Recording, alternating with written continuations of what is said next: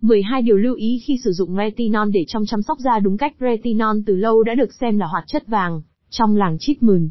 Đặc biệt, hoạt chất này là phương pháp cứu cánh hiệu quả cho những làn da mụn, da lão hóa hay da có lỗ chân lông to. Tuy nhiên để có được hiệu quả tốt nhất thì việc lựa chọn sản phẩm và kết hợp trong chu trình là yếu tố rất quan trọng. Dưới đây là các lưu ý khi dùng retinol đúng cách trong chăm sóc da. 1. Retinol là gì? Công dụng của retinol 2.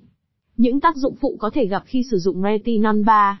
12 lưu ý khi dùng retinol trong chăm sóc da 3.1 luôn sử dụng kem chống nắng và che chắn khi ra ngoài 3.2 giãn, tần suất khi mới bắt đầu sử dụng retinol 3.3 bắt đầu dùng, với nồng độ thấp trước 3.4 sử dụng, với sản phẩm phục hồi da 3.5 dưỡng ẩm cho da 3.6 kiên trì sử dụng, để đạt kết quả tốt nhất 3.7 lưu ý, khi dùng chung các sản phẩm khác 3.8 các sản phẩm đắt tiền thường sẽ cho kết quả tốt hơn, 3.9 tránh thoa retinol lên mí mắt, môi 3.100, nên sử dụng ngay sau khi rửa mặt 3.11 lưu ý sử dụng retinol.